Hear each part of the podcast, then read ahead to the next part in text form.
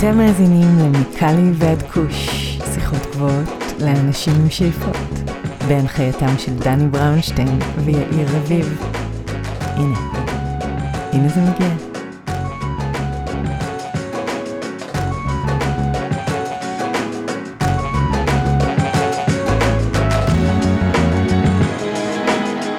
אהלן אהלן, מה קורה יאיר? הכל בסדר גמור, דני הולך ומשתפר. הולך ומשתפר, גם אצלי סביר פלוס, מסביר מינוס עברנו לסביר פלוס, נהדר. והיום יש לנו את דוקטור ארנון היימן מחברת קנוניק בישראל. חברה באמת מעניינת, אה, לא הכרתי אותה בעבר, חברה אה, שנשלטת על ידי חברת אם שעוסקת בביולוגיה חישובית, ואני מציע שפשוט נעבור לפרק ונדבר קצת הרבה אחרי, כי יש די הרבה מה לדבר. סבבה לגמרי. דוקטור ארנון היימן, בוקר טוב, ערב טוב, מה שלומך? בסדר, מצוין, תודה. תן לנו אוריינטציה גיאוגרפית, איפה אנחנו מוצאים אותך היום? אה, אני מדבר מישראל, אה, גר בגדרה, זהו, כרגע בבית. יפה. אז אני כרגיל נמצא בביתי בלוס אנג'לס קליפורניה, ויאיר רביב לצערי לא יכול להצטרף אלינו היום, הוא בדרך כלל גם יושב בישראל, בתל אביב. אז ברשותך אני רוצה להתחיל מהקל אל הכבד. ספר לנו על המסלול המקצועי שלך, ומה בעצם הביא אותך לתעשיית הקנאביס.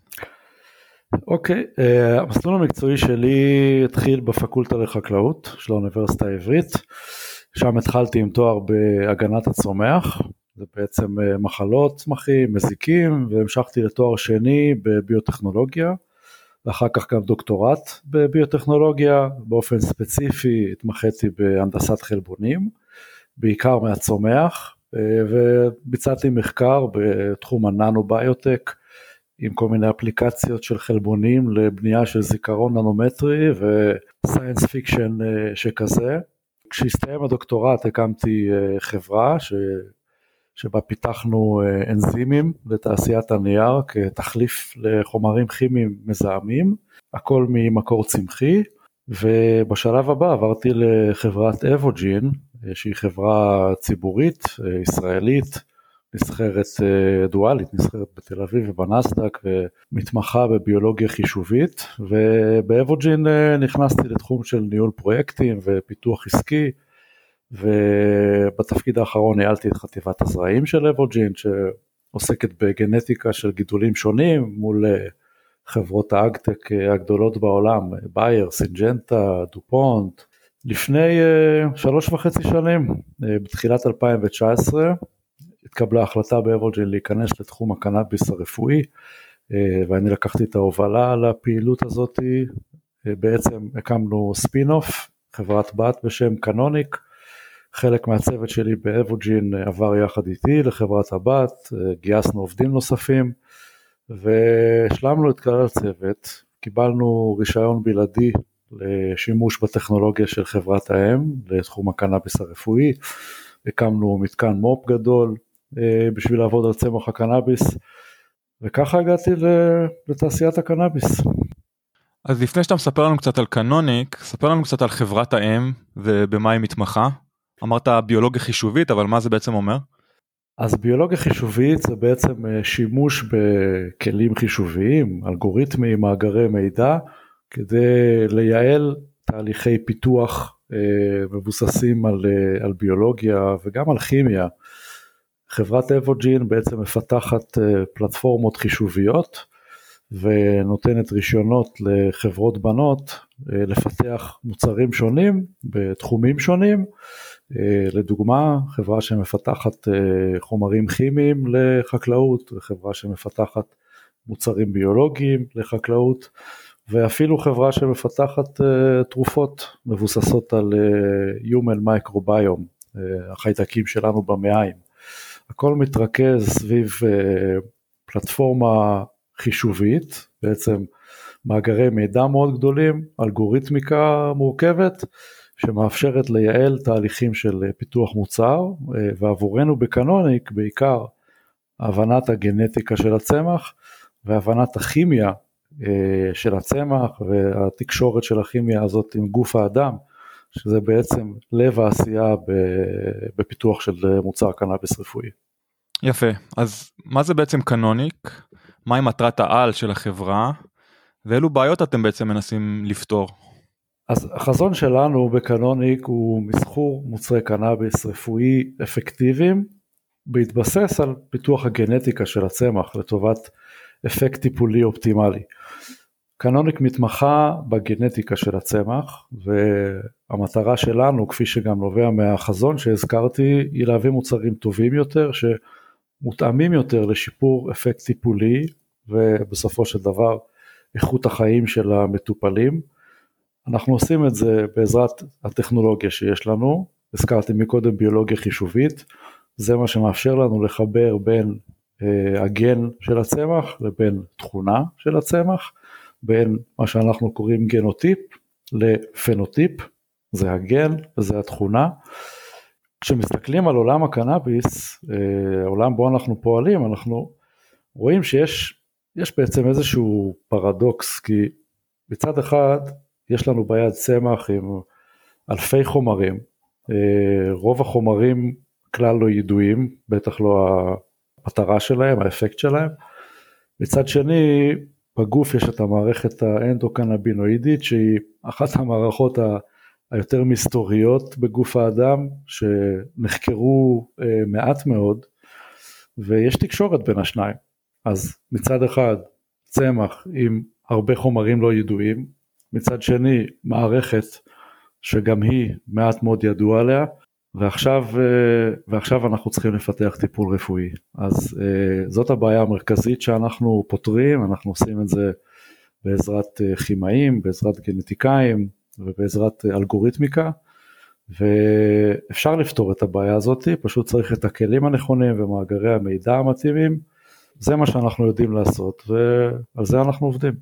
אגב הזכרת תקשורת בין בעצם הקנבידואידים שבצמח לבין המערכת עצמה עד כמה שאני יודע אגב לא כל הקנבידואידים מתקשרים עם המערכת נכון?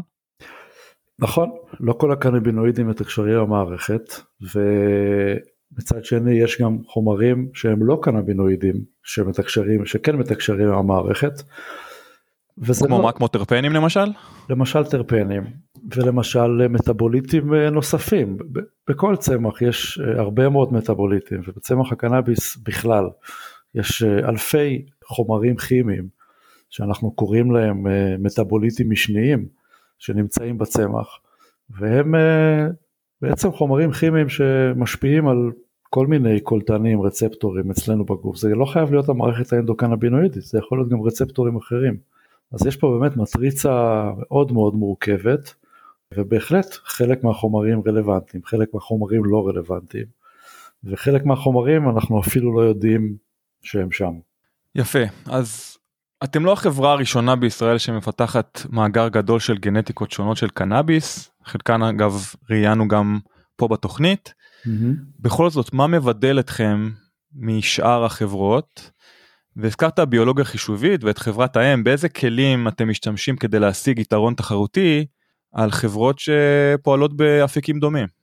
אוקיי, אז עולה, עולה מה, מהשיחה שלנו, אה, שבעצם הבידול שלנו הוא קודם כל הטכנולוגיה. אה, נכון שיש חברות שונות שמפתחות גנטיקות שונות של קנאביס, אבל הטכנולוגיה שלנו, אה, שבאמצעותה אנחנו מפתחים זנים חדשים עם תכונות ייחודיות, והכי חשוב, מהר, כי כולם רוצים להגיע לשוק עם זנים חדשים, וגם אנחנו, אבל בניגוד לאחרים, יש לנו את היכולת לפתח ולהביא מהר זנים עם תכונות ייחודיות.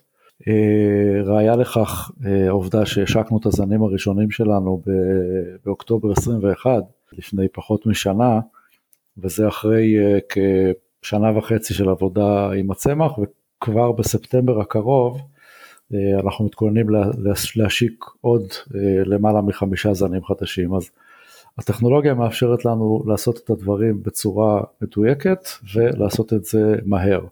היום מאגר המידע שיש לנו בבית, אה, שבעצם ניזון מסריקה של קווים שאנחנו סרקנו ואפיינו, כבר מכיל למעלה מאלפיים קווי קנאביס שונים. אני מעריך שנעבור את השלושת אלפים עד, אה, עד סוף השנה, ו... וזה לא סתם נפנוף במספרים, כי כשעובדים בטיפוח, חוק המספרים הגדולים מאוד מאוד חשוב, השונות הגנטית, היכולת לפתוח אה, אוכלוסיות עם שונות כמה שיותר רחבה, היא בעצם מה שמביאה לפריצות דרך ולזנים חדשים. אה, היכולת להבין בכל צמח אה, מה הגן שמשפיע על תכונה, איזה הכלאות צריך לעשות, ובסופו של דבר עם איזה סמנים גנטיים להצליח לסנן את כל צאצאי ההכלאות האלה, זה, זה טכנולוגיה שהיא קריטית כשמטפחים את הצמח, ואני חושב שלהבדיל משחקנים אחרים בשוק בארץ ובעולם, שעדיין בשלב של להביא זנים, מה שנקרא מהיקב ומהגורן, מביאים פה כמה עשרות, סורקים, משהו נראה כמו שצריך, מגדלים אותו, יוצא לשוק, אנחנו עובדים בתהליך סדור של הכלאות, וכל זן שיוצא מבית קנוניק הוא כחול לבן, מזרע עד, פע, עד פרח, אה, פרי פיתוח שלנו, לפי אה, אה, הגדרות מוצר סדורות ולפי התהליך שאנחנו בונים בבית. יפה, אז הזכרת קודם גנוטיפ ופנוטיפ, תסביר לנו בבקשה את המונחים האלה, מה ההבדל בעצם בין גנוטיפ, פנוטיפ וקמוטיפ? אוקיי, okay, אז, אז גנוטיפ זה בעצם האפיון הגנטי של הצמח, הקוד הגנטי, הריצוף של, אה, של, ה, של הגנים שלנו, כולם מכירים את המושג DNA, כרומוזומים, אז לכל יצור חי יש DNA, והגנוטיפ הוא בעצם האפיון הגנטי של הצמח, טביעת האצבע הגנטית שלו.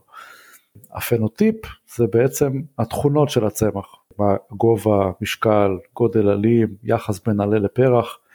אה, אם נייחס את זה לגוף האדם, אז, אז ה-DNA שלי זה הגנוטיפ שלי, והגובה שלי, צבע השיער, צבע העיניים, אה, זה הפנוטיפ שלי, זה, זה התכונות שמאפיינות אותי. בנוסף לזה יש את החמוטיפ, חמוטיפ זה בעצם כמו שנשמע מהשם כימיה, כלומר האפיון של החומרים הכימיים של הצמח.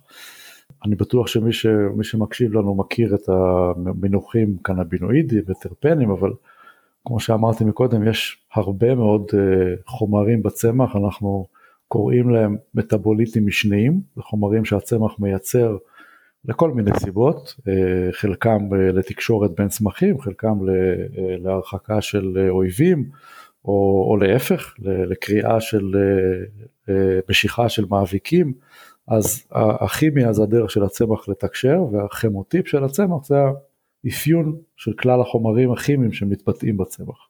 החוכמה אה, בין שלושת המושגים האלה זה לדעת לקשור ביניהם, כלומר מרגע שיש לי את הגנוטיפ, האפיון הגנטי של הצמח, אני, יש לי את הרצף של ה-DNA, לדעת לקרוא אותו ומשם להבין מה יהיו התכונות, מה יהיה הפנוטיפ ומה יהיה הכמוטיפ של הצמח, זה החלק הקשה, זאת אומרת הקישוריות הזאת, ופה בעצם מגיעות אה, מערכות מחשוביות שיודעות לקחת אה, הרבה מאוד מידע, לעבד אותו ולייצר את הקישור בין הקוד הגנטי, זה סוג של צופן, לבין אה, תכונות אה, חיצוניות שאנחנו אוספים על הצמח ולבין בדיקות מעבדה שאנחנו עושים מהצמח הכל מתוכלל יחד לתוך המערכת שיודעת לעשות את הקישור. עכשיו שאתה מדבר על המערכת זה מערכת AI איזה, איזה סוג של מערכת זאת?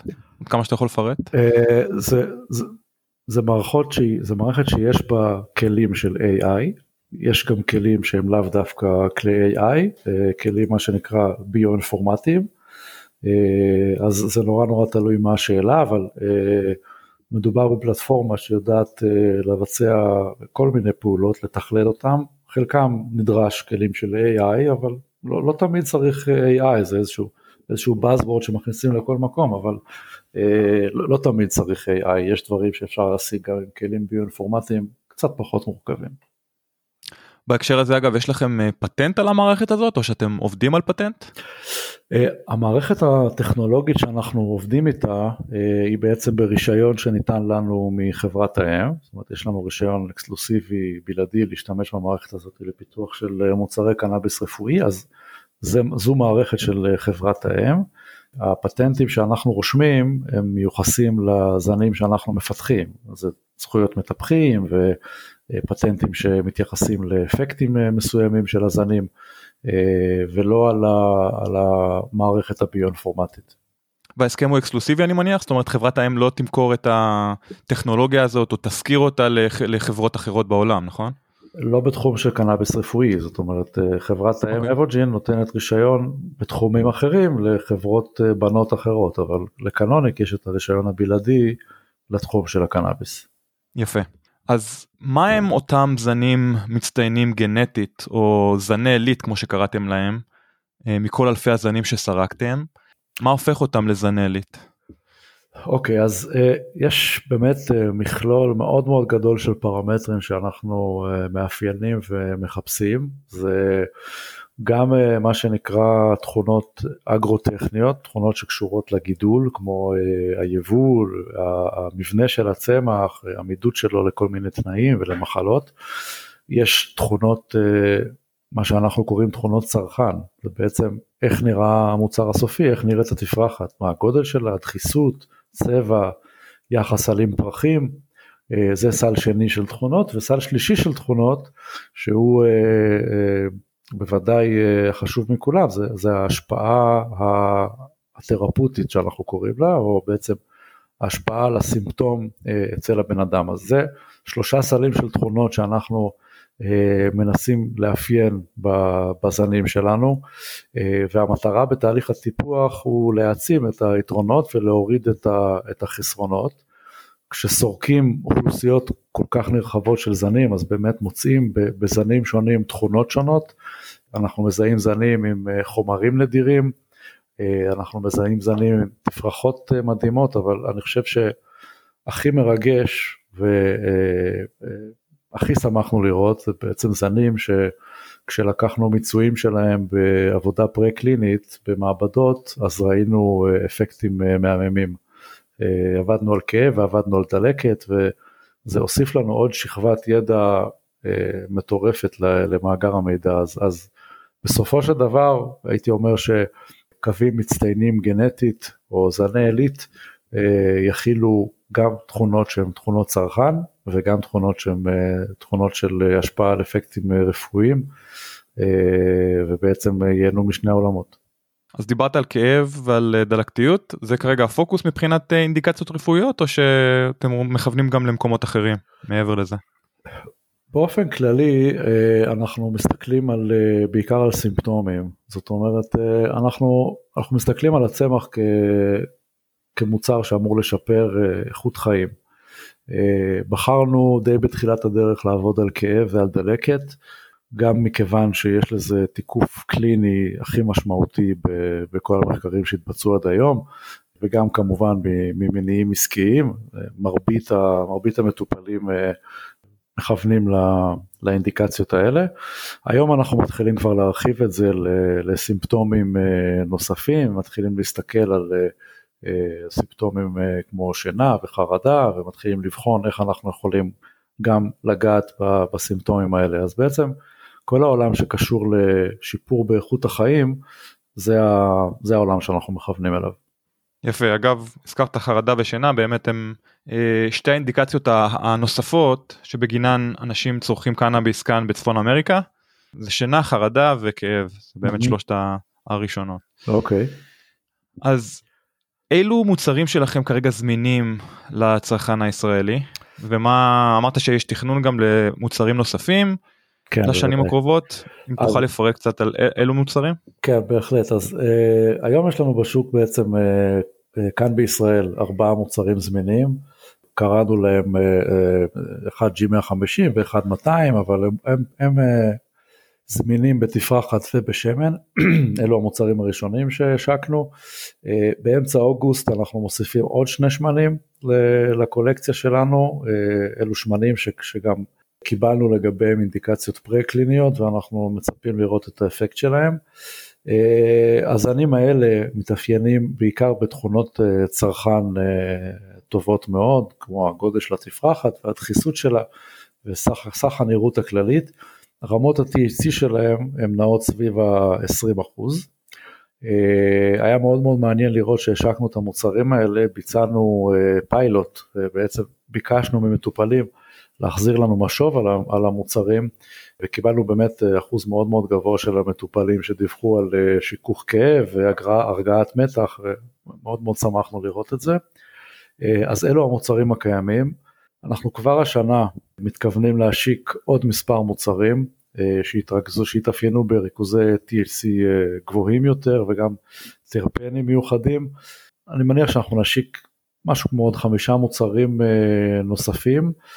שבאמת פרופילי טרפנים מאוד מאוד משמעותיים, זה, זה השקה שאנחנו מתכננים כבר לספטמבר אוקטובר הקרוב ואני מזמין את כולם לנסות. בהסתכלות לטווח הבינוני, שנה קדימה, הסדרה הבאה שלנו תהיה סדרה שאנחנו קוראים לה סדרת פרסייס, זו סדרה שכבר עוברת, עברה ולידציה פרה-קלינית ותעבור ולידציה קלינית. בהמשך כדי להביא לשוק אה, מוצר שהוא, אה, אנחנו יודעים לספר קצת יותר על, אה, על ההשפעות שלו עוד לפני שאנחנו מתחילים את השיווק. ואיזה אינדיקציה אמור לתקוף? אז, אז, אם אתה יכול לחשוף את זה. כן, אז, אז במקרה הזה של הסדרה הראשונה של מוצרי פרסייס, מדובר במוצרים שמוכוונים לכאב, אבל אנחנו גם בוחנים אותם לכל מה שקשור ל-quality of life, זאת אומרת גם אה, אה, נושא של דיכאון, שהוא גם, שהוא גם מקושר לכאב בהרבה מאוד מקרים. זה, זה חלק, מה, חלק מהדברים שאנחנו בוחנים לגביהם את אותם המוצרים. ואנחנו מדברים גם שוב על תפרחת מצד אחד ועל שמן תת לשוני מצד שני? אז, אז המוצרים שאנחנו מתקפים קלינית רובם הם שמנים, הם קיימים גם כתפרחות אבל אה, כדי לשמור על, אה, על מינון קבוע ולהצליח באמת להגיע לאפקט השוואתי, אז אנחנו בוחנים אותם כשמנים. אה, חלק מהם זה השמנים שאנחנו מתכוונים להוציא ממש בשבועות הקרובים לשוק, וחלק מהם הם מוצרי התפרחת שיגיעו לאחר מכן. הזכרת THC גבוה והזכרת דלקתיות מצד שני, יש איזה תכנון להשיק מוצרי CBD או עשירים ב-CBD? יש לנו בקולקציה אה, זני CBD, אה, אנחנו כרגע לא קיבלנו החלטה מסחרית אה, לקדם אותם, אני חייב לומר ששוק ה-CBD הוא די רווי, בהרבה מקומות שאנחנו מסתכלים עליהם, כן. אה, רווי? מאיזו בחינה? זאת אומרת כי עד כמה שאני יודע, קודם כל תקן אותי אם אני טועה כי אני מדבר מקליפורניה אתה, אתה חי את השוק הישראלי mm-hmm. השוק הישראלי הוא עדיין THC driven הוא עדיין מונע מכמויות גבוהות של THC ולכן גם ה-T20 אה, הם נמכרים ביותר בישראל. מצד שני אני יודע שהרבה מאוד אנשים שכן מחפשים CBD טהור לא יכולים למצוא אותו כי הוא לא חוקי בישראל אני מדבר על המפ CBD נכון. ולכן הם רוכשים אותו בחו"ל או אונליין. נכון למרות שאפשר להשיג אה, שמני CBD אה, בישראל אם אתה עם מרשם זאת אומרת כמטופל אה, תחת קטגוריה של אה, C20 כמו שמגדיר אותה משרד הבריאות אז השמנים האלה קיימים. זה נתח שוק שהוא אה, יחסית קטן בישראל אין ספק שיש מטופלים שצורכים אותו אבל הוא נתח שוק יחסית קטן.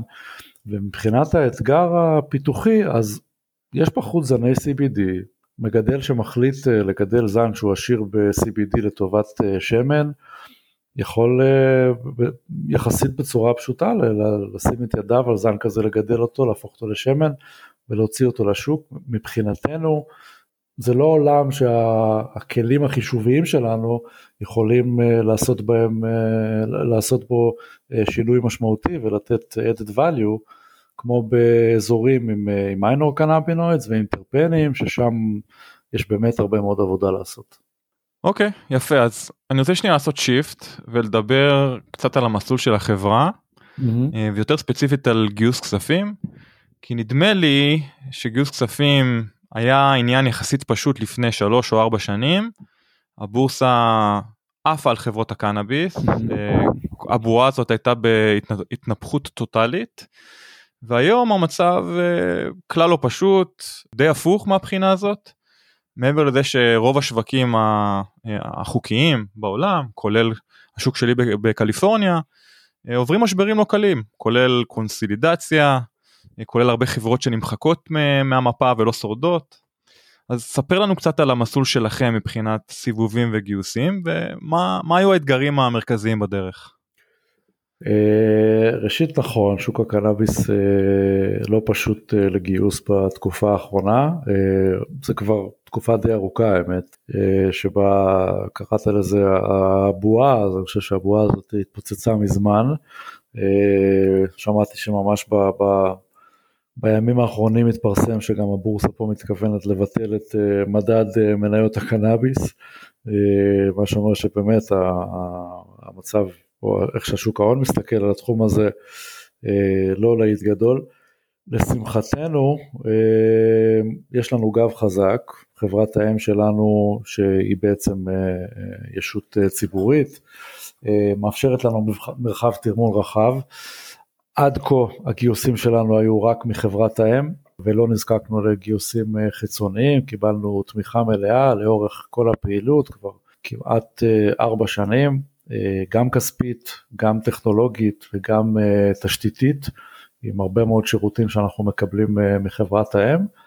כחברת פיתוח אנחנו נדרשים להרבה משאבים, וזה לא משהו שאנחנו מהר מאוד נוכל להחזיר רק עם מכירות, למרות שכבר התחלנו למכור כמו שאמרתי, אז אני מניח שבעתיד אנחנו נזדקק גם לגיוס הון מבחוץ, אבל עד כה אין לי הרבה סיפורי מעשיות לחלוק, כי, כי באמת קיבלנו okay. את המימון שלנו מחברת האם.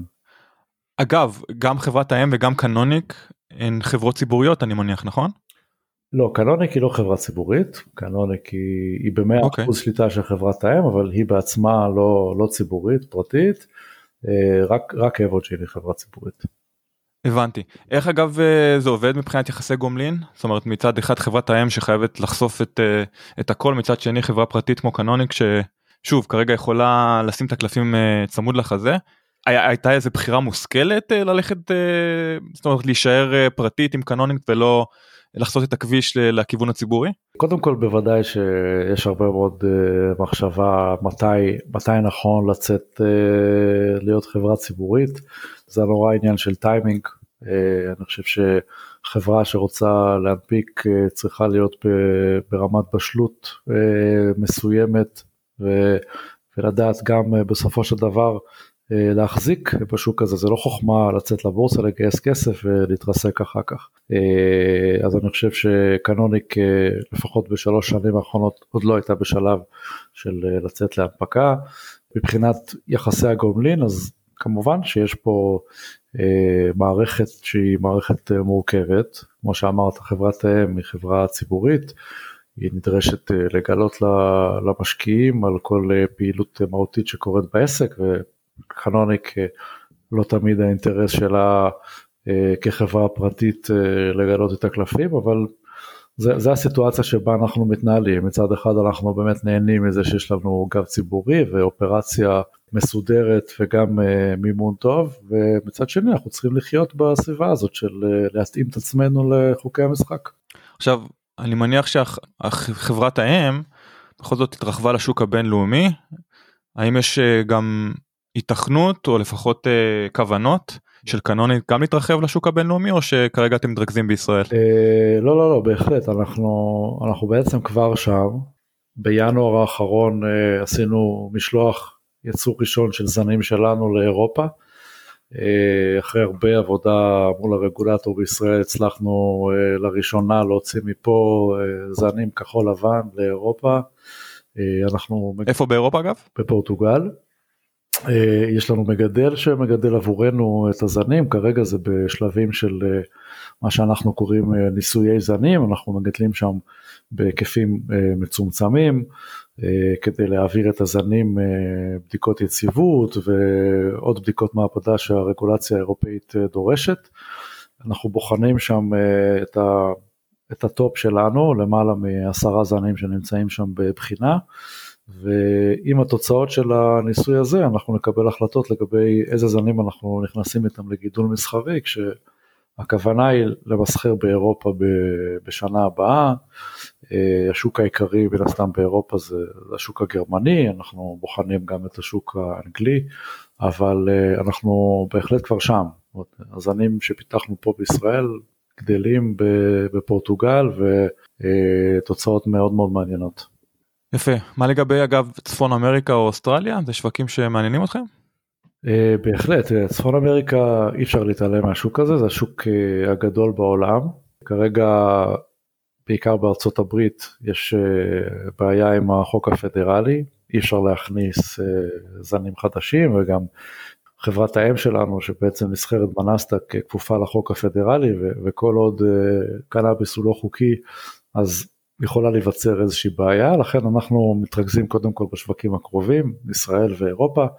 אה, אני מניח שהשלב הבא יהיה בהחלט אה, צפון אמריקה, אה, גם אוסטרליה, שוק מאוד מאוד מעניין, אבל עוד פעם, אנחנו נגיע לשם אחרי שאנחנו נצליח להתבסס באירופה, שזה לשמחתנו שוק שהוא גם קרוב וגם בצמיחה המהירה ביותר בעולם היום. יפה. כמה עובדים אתם אגב בקנוניק? אנחנו היום 15 אה, עובדים, אה, כולל אני, ובנוסף לזה, זה 15 עובדים שהם ממש אה, צבועים, עובדי קנוניק ישירות, ובנוסף לזה בחברת האם, יש עוד מספר דומה של עובדים שבעצם עוזרים לנו במשימות השונות, אם זה בביואינפורמטיקה, אם זה באלגוריתמיקה, אה, אם זה במעבדות, המעבדות המולקולריות, תרביות הרקמה, כל הפעילות שאנחנו עושים, שירותים שאנחנו מקבלים מחברת האם. איך אגב נראה סדר יום ממוצע שלך בעבודה? איפה המשרדים יושבים? Uh, המשרדים שלנו יושבים בחוות מו"פ ליד רחובות. הקמנו שם בעצם כל מתקן המחקר שלנו, יש לנו שלושה דונם של חממות אה, מו"פ ושם גם המשרדים שלנו. אה, היום שלי מתחיל בלהגיד לכולם שלום בחממה, לעשות סיבוב, לראות מה, מה שלום כולם ומשם אה, משם פגישות כמו, כמו כל מנכ"ל טוב שבונה את העסק שלו ומנסה לפתח אותו עסקית. פגישות עם שותפים, פגישות פנימיות, פגישות עם חברת האם, לוז, לוז מנכ"לי טיפוסי. לוז צפוף אתה אומר. לגמרי. יפה, אז ברשותך ארנון אני רוצה לעבור לכמה שאלות אישיות. אז מה זה קנאביס בשבילך באופן אישי והאם אתה משתמש? אה, אז אז לא אה, ראשית אני אני לא משתמש אה, בקנאביס יש סביבי מספר מטופלים שאני מכיר באופן אישי אז אני מצד אחד מרגיש קרוב לתחום אבל לא מניסיון אה, אישי. קנאביס בשבילי הוא קודם כל הזדמנות עבור מישהו כמוני שגדל אה, והתמחה בתחום של אה, ביוטכנולוגיה וספציפית ביוטכנולוגיה בחקלאות. ההזדמנות להביא את הידע והניסיון מהתחומים האלה להיכנס לתחום שהוא בעצם אה, תחום מדיקלי, אה, שיפור איכות חיים, אה, נוגע בכל אחד ואחד ממטופלים שבאמת צריכים אותו, זו הזדמנות מדהימה, אני חושב שאין הרבה הזדמנויות כאלה ששני התחומים האלה מצליחים להיפגש אחד בשני, אני, קנאביס בעיניי צמח מרפא, אני לא חושב שזה איזשהו קסם או מתנה משמיים או איזשהו פלא ש, אה, שירד אלינו אה, מלמעלה, אה, אבל זה צמח מרפא, יש לו השפעה ברורה על, על המערכות אצלנו בגוף, והוא מאפשר לנו באמת להביא שיפור משמעותי באיכות חיים של הרבה מאוד אנשים. זה קנאביס. מסכים. אז אילו שחקנים אחרים אתה מעריך בתחום בישראל? אה, יש פה, יש פה באמת אה, תעשייה אדירה, אה, הרבה מאוד שחקנים, אנשים מצוינים. אני חושב שיש שני שחקנים בולטים שאני אשמח לציין ולפרגן להם, אחת זה החווה שמגדלת עבורנו, חוות טלקן, חווה משפחתית, איכות מדהימה ואנשים מדהימים. באופן כללי המודל שלנו הוא, הוא להשתמש ב...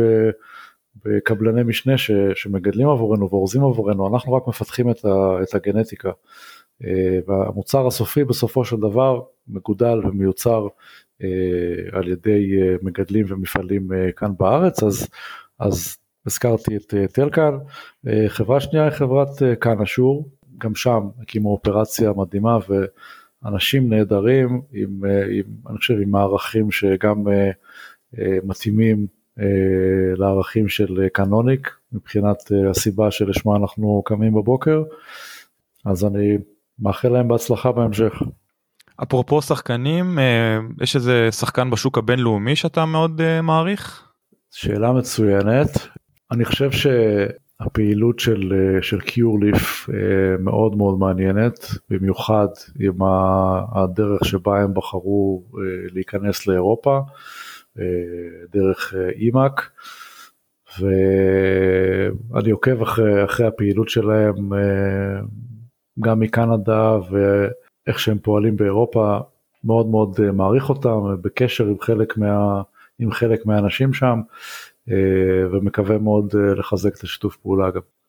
אז דיברנו אמנם המוצרים שלך, דיברנו קצת על uh, תפרחת, דיברנו על uh, שמנים תת לשוניים, פה בשוק בקליפורניה יש המון קטגוריות אחרות uh, שלא זמינות לצרכן הישראלי הממוצע, ממשקאות ואכילים, ואכילים בהשפעה מהירה, ופאצ'ים ושמנים ווייפנס וכולי.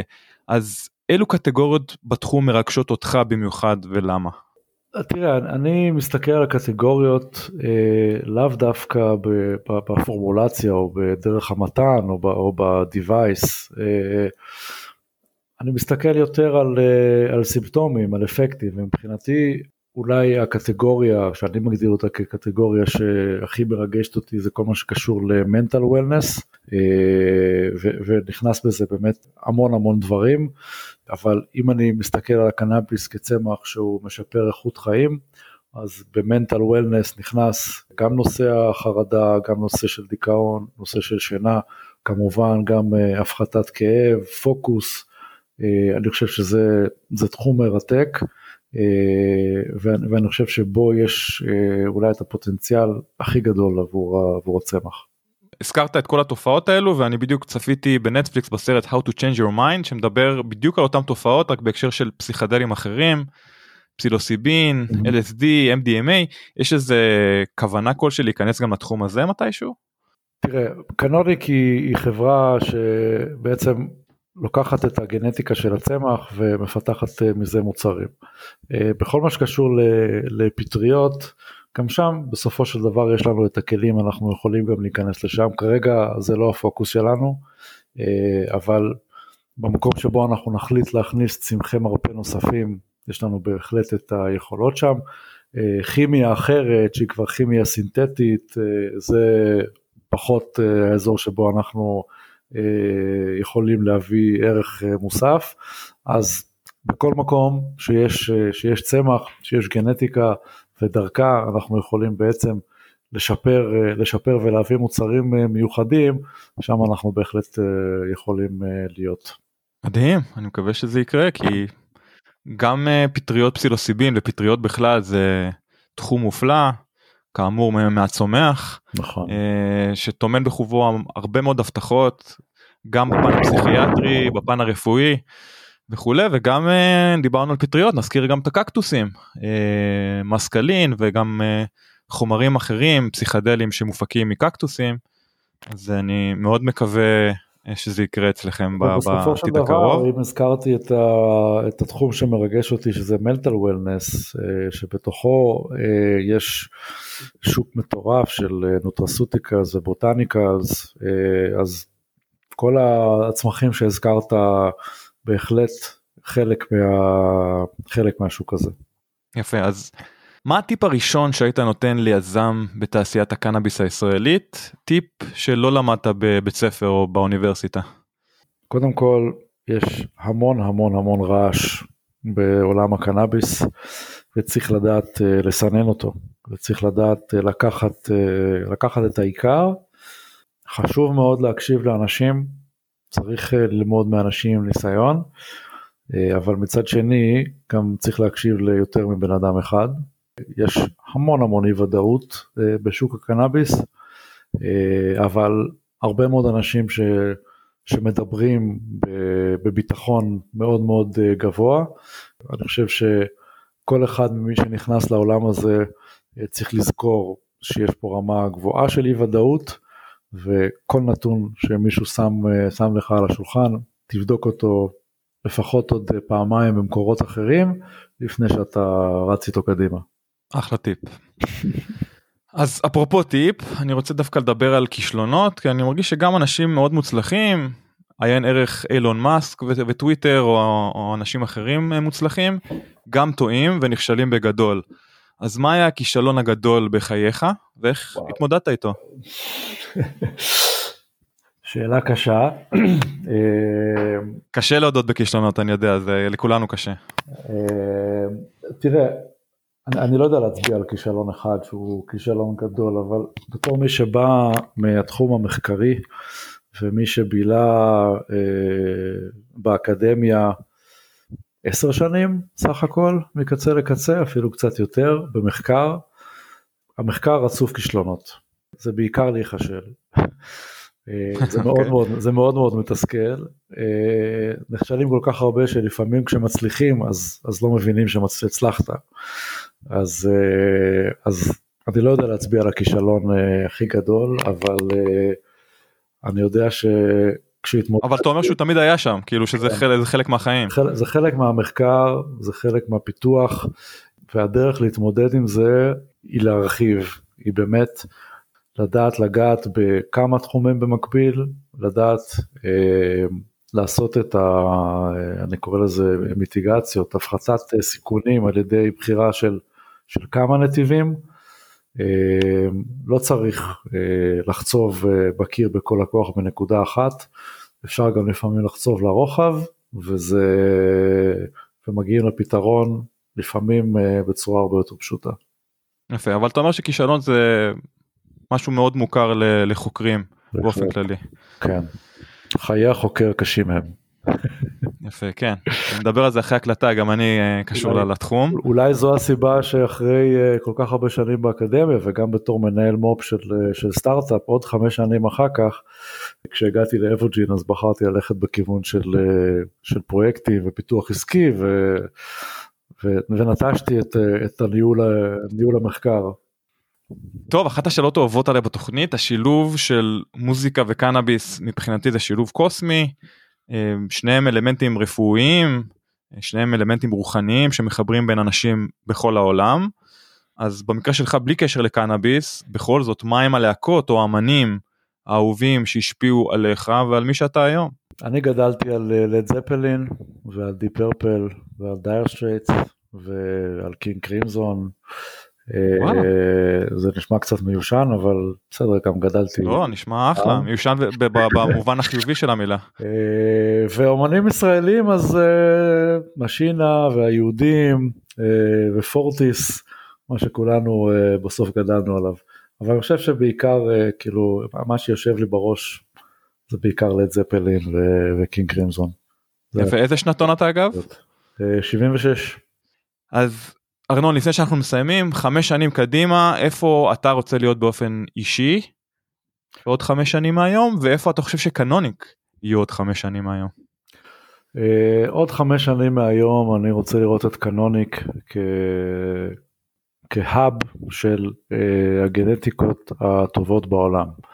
זאת אומרת אה, מוצרים שהם בעצם המוצרים המובילים בעולם יש עליהם מה שנקרא קנוניק אינסייד. זאת אומרת הם הגיעו מה, מהבית הפיתוח הזה של הגנטיקה אה, והם בעצם המוצרים שמובילים את, אה, את אה, שוק הקנאביס הרפואי, שוק הוולנס, איכות חיים של, של אנשים. זה, זה איפה קנוניק תהיה פה עוד חמש שנים.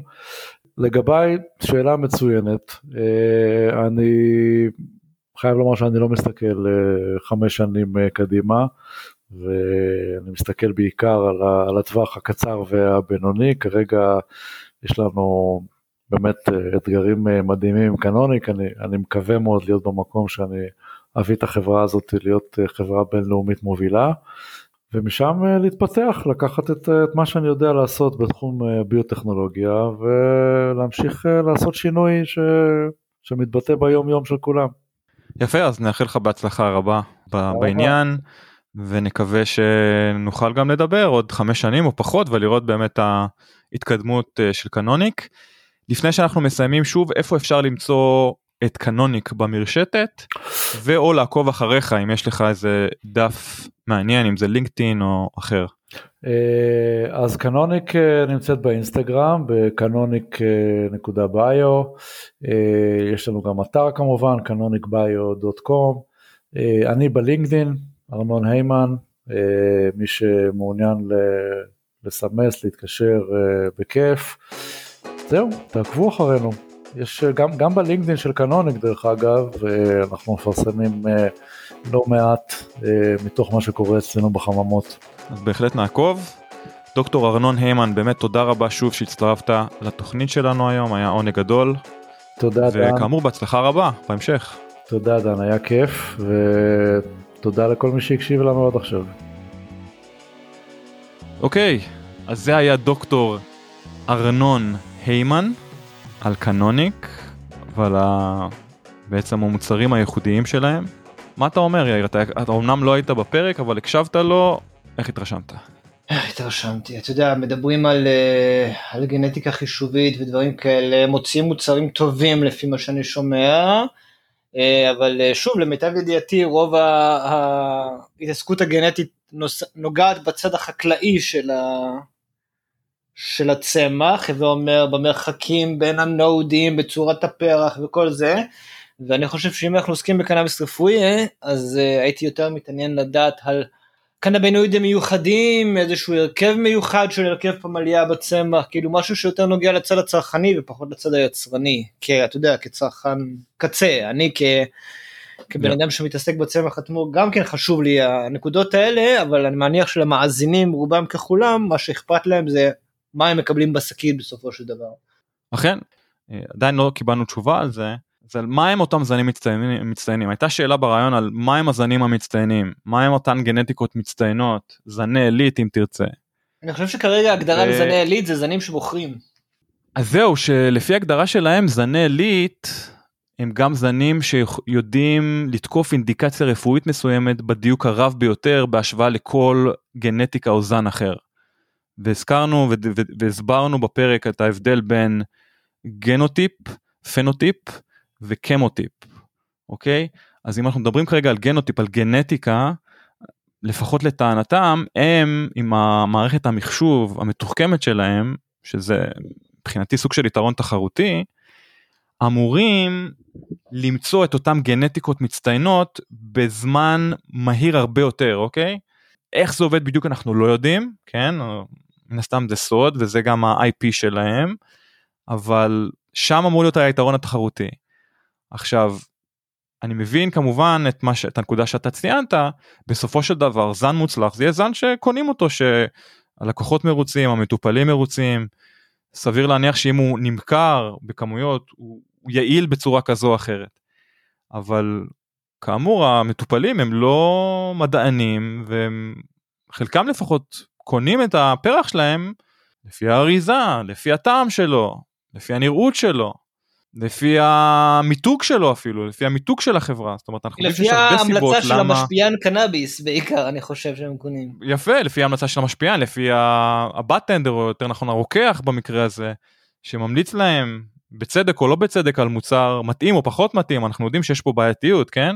Mm-hmm. אז אם הם באמת מגיעים to dial in מה שנקרא, לשים את הנקודה באמת על גנטיקות ספציפיות ביותר. שמצליחות לטפל בתופעות טוב יותר מכל גנטיקה אחרת, אין ספק שזה Game Changer.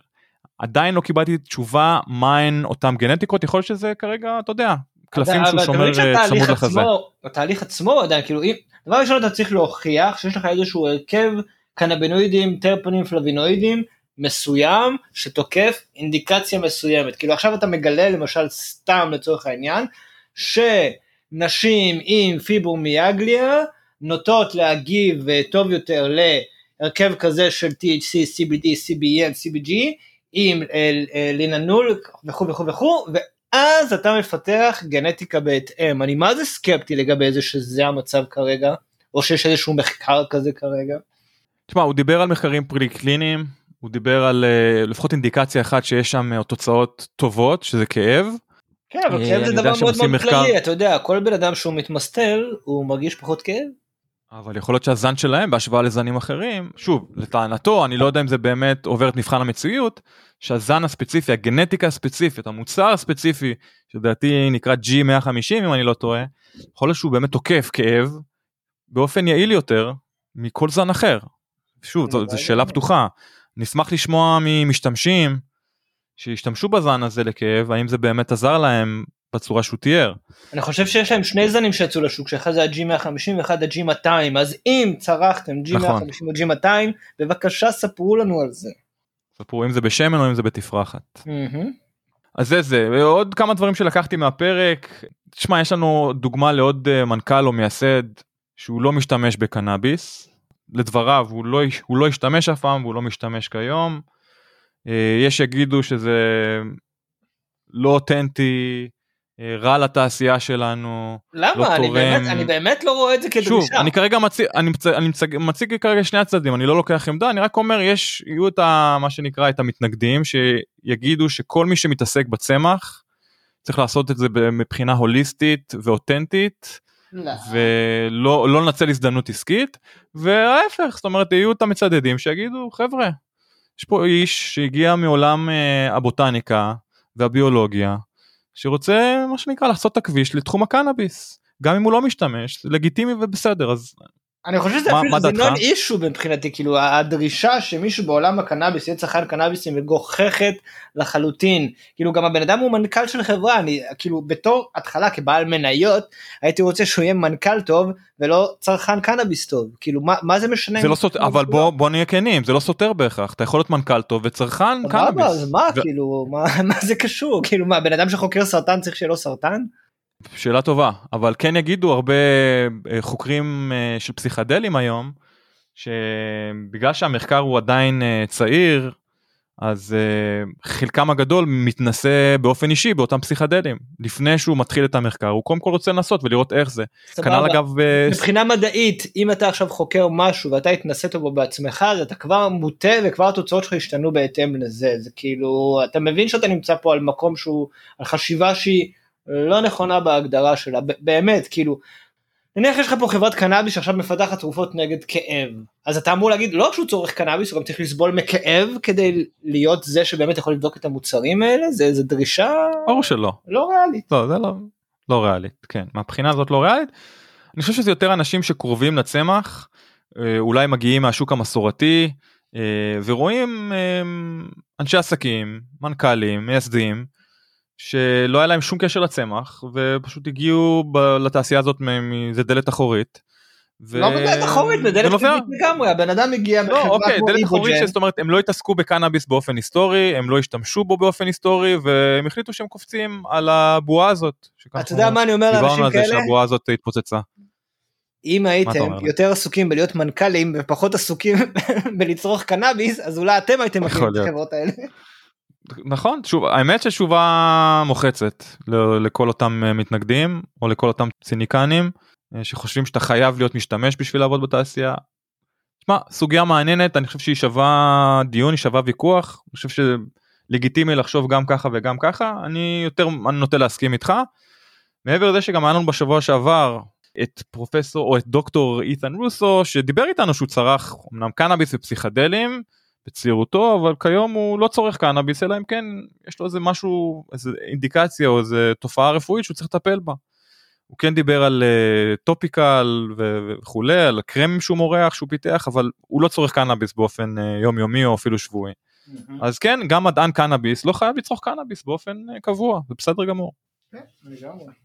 דבר אחרון לגבי הריאיון ל- למי שמכם שם לב הוספנו שאלה שאלה לא קלה בשאלות האישיות הוספנו שאלה על כישלון. ביקשתי וגם אבקש מהאורחים הבאים שלנו לספר לנו על כישלונות.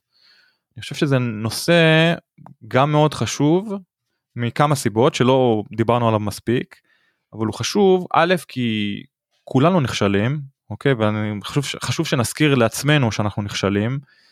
גם הטובים בינינו והמפורסמים והמצליחנים והמוכרים גם הם נכשלים בסופו של דבר ורוב ההצלחות שאני מכיר התחילו מכישלון כלשהו אוקיי? אין, אין הרבה מסלולים שהכל הולך חלק שאין כישלונות בדרך. ואני חושב שנושא הכישלון זה נושא שאני באופן אישי רוצה לדבר עליו גם כי אני מרגיש שגם אני נכשלתי בהרבה דברים אני רוצה לפענח את הנושא הזה יותר וגם יש איזה משהו מאוד פגיע ויפה בעיניי באנשים בעיקר עם המצליחנים שמודים בכישלון שלהם מודים בו אוקיי? לא רק מודים ל- ל- ל- לאישה שלהם או לילדים שלהם אלא מודים בפני קהל המאזינים קבל עם ועדה שהם נכשלו וגם מאוד מעניין אותי לפתוח את זה זאת אומרת להבין מה גרם לכישלון ואיך הם יצאו מאותו כישלון. אני חושב שזה גם איזה סוגיה שהיא מעניינת אותי באופן אישי. איך כישלון יכול להיות מקפצה להצלחה? אז זהו רוצה רק לשים את זה שם אנחנו נדבר יותר ויותר על כישלונות גם בפרקים הבאים. כן. בתעשייה שנראית כרגע כמו כישלון אחד גדול בואו נתחיל לדבר על הכישלונות שלנו. לגמרי אנחנו אני ואתה מדברים על זה לא מעט על הבועה הזאת שמתפוצצת לנו בפרצוף. הרבה מאוד חברות שנמחקות מהמפה חברות במצב פיננסי גרוע ביותר הגרוע אי פעם אני חושב מאז הרפורמה.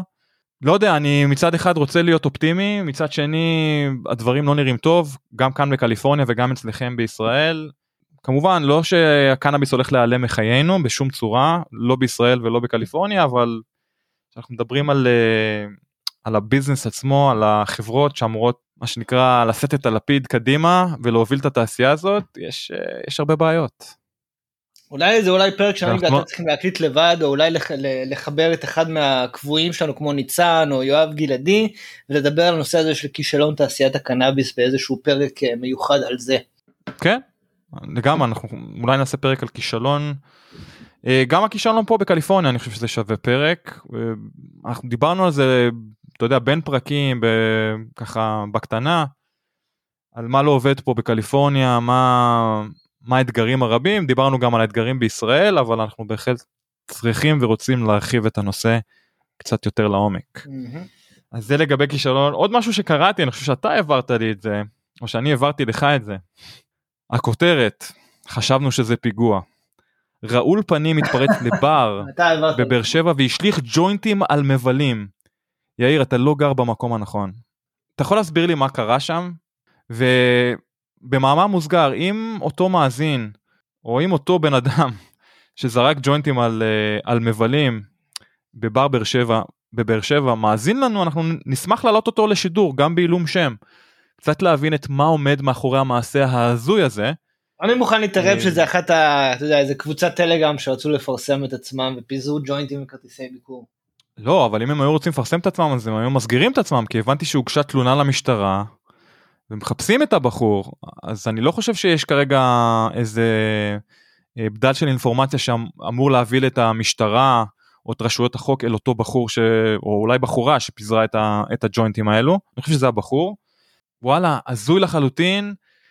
גם מצחיק כן? בוא נהיה כנים. זה קראתי את הידיעה הזאת. נקראתי מצחוק כאילו אמרתי ישראל 2022 זה מה שקורה כאילו. יש פה גם משהו יצירתי מצד שני כן אנחנו אתה זוכר שזרקו כן? שקיות של וויד מדרון לפני כמה שנים כן שזה היה מהלך זה היה זה כן היה מהלך שיווקי נכון זה כן היה אה, אחד הערוצים בטלגראס אם אני לא טועה. כן. אה, שמאז אנחנו יודעים מה קרה לטלגראס. לא יודע אני קודם כל אשמח כאן לדבר עם מבלים שהיו בבר הזה שזרקו עליהם ג'וינט להבין אם כאב להם שזרקו עליהם ג'וינט להבין אם הפריע להם. בוא נדבר עם ג'וינט. פלש להם לפרטיות.